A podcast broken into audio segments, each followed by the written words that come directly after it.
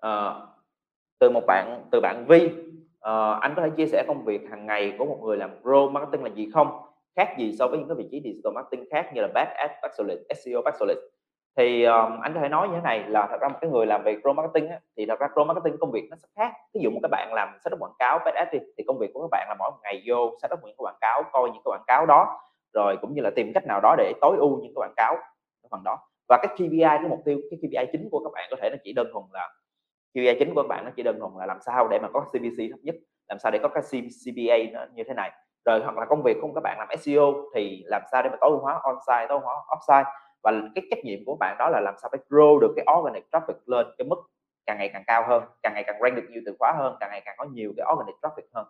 Nhưng mà với một cái người làm pro thì nhiêu đó là chưa đủ. Với những cái người làm về một cái bạn làm uh, pro specialist á, thì thật ra công việc của các bạn nó sẽ ít cái phần chuyên môn hóa hơn những các bạn kia. Nhưng mà công việc của một các bạn pro và cái KPI của bạn làm về pro nó sẽ đến từ cái KPI sự khác biệt về KPI cái KPI của bạn làm pro chính là làm sao bạn có thể tăng được cái số lượng người dùng nền tảng hệ thống hiện tại đang là như đây lên như thế này trong tháng tới lên như thế này trong 3 tháng tới và lên như thế này trong 6 tháng tới một năm tới. Thì cái đó là cái cái đó là cái cái cái cái KPI của người làm pro. Vậy thì với một cái KPI nó rộng và nó tổng thể và nó lớn như vậy cái người làm về growth sẽ không thể nào có không thể nào chỉ tập trung vào một kênh ở góc độ thế. Một cái người làm về growth sẽ bắt đầu sẽ phải làm việc với những bạn làm về bad ad làm việc với những bạn về content làm việc với những các bạn về um,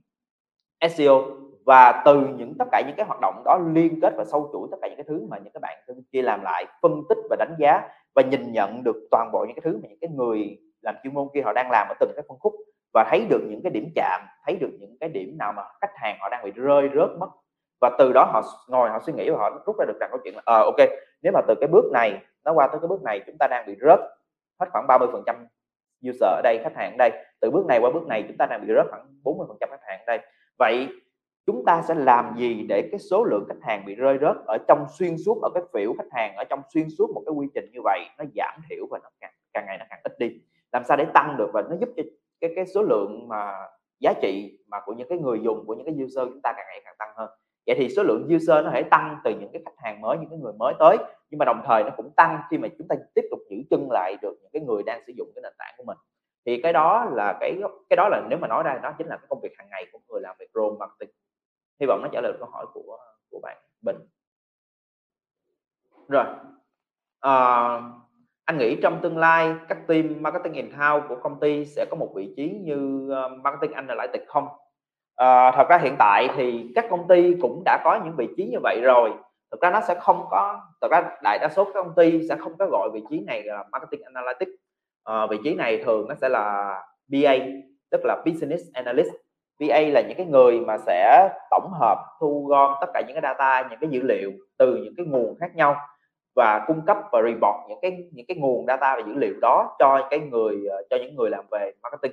Thì ở một góc độ nào đó thì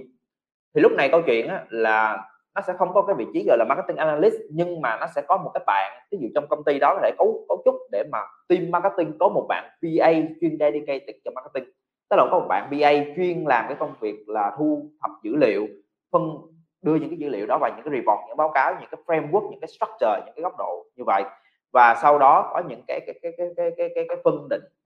phân loại ra cho nó rõ ràng hơn. Và từ những cái cái và cái người đó sẽ giúp cho team marketing có thể thấy được bất cứ khi nào team marketing request yêu cầu à tôi cần cái dữ liệu của cái nhóm khách hàng mà 30 ngày trong 30 ngày vừa rồi đã sử dụng nền tảng của mình. Tôi cần cái thông tin dữ liệu của những cái người mà trong 60 ngày vừa rồi đã sử dụng nền tảng mình và hiện tại đang xài iOS hiện tại đang xài Android. Những cái người mà trong 90 ngày vừa rồi họ chưa login vào của mình thì các bạn BA này sẽ đảm nhận cái công việc là thường xuyên rút và buôn ra những cái dữ liệu những cái data tất cả các góc độ các thứ để mà cho team marketing có thể dùng cái data đó để có thể bắt đầu ngồi phân tích à, đánh giá suy nghĩ là câu chuyện là làm sao từ cái nhóm này mình sẽ nên phải gửi cái thông điệp gì mình sẽ nên tương tác như thế nào mình nên communicate ra sao mình nên giao tiếp như thế nào với những nhóm khách hàng này và chúng ta nên gửi cái gì và ở cái thời điểm nào điểm chạm nào tới những cái nhóm đối tượng đó. Vậy thì lúc này đó là một số những cái đó là một số những cái thứ mà à, anh nghĩ là với cái vị trí marketing analyst thật ra nó sẽ khó có marketing analyst mà nó sẽ là một bạn BA à, được dedicated một bạn chuyên về data analytics được uh, được được được phân bổ riêng cho team marketing như vậy. À, thì cái đó là suy nghĩ của anh. Hy vọng là trả lời được câu hỏi của bạn.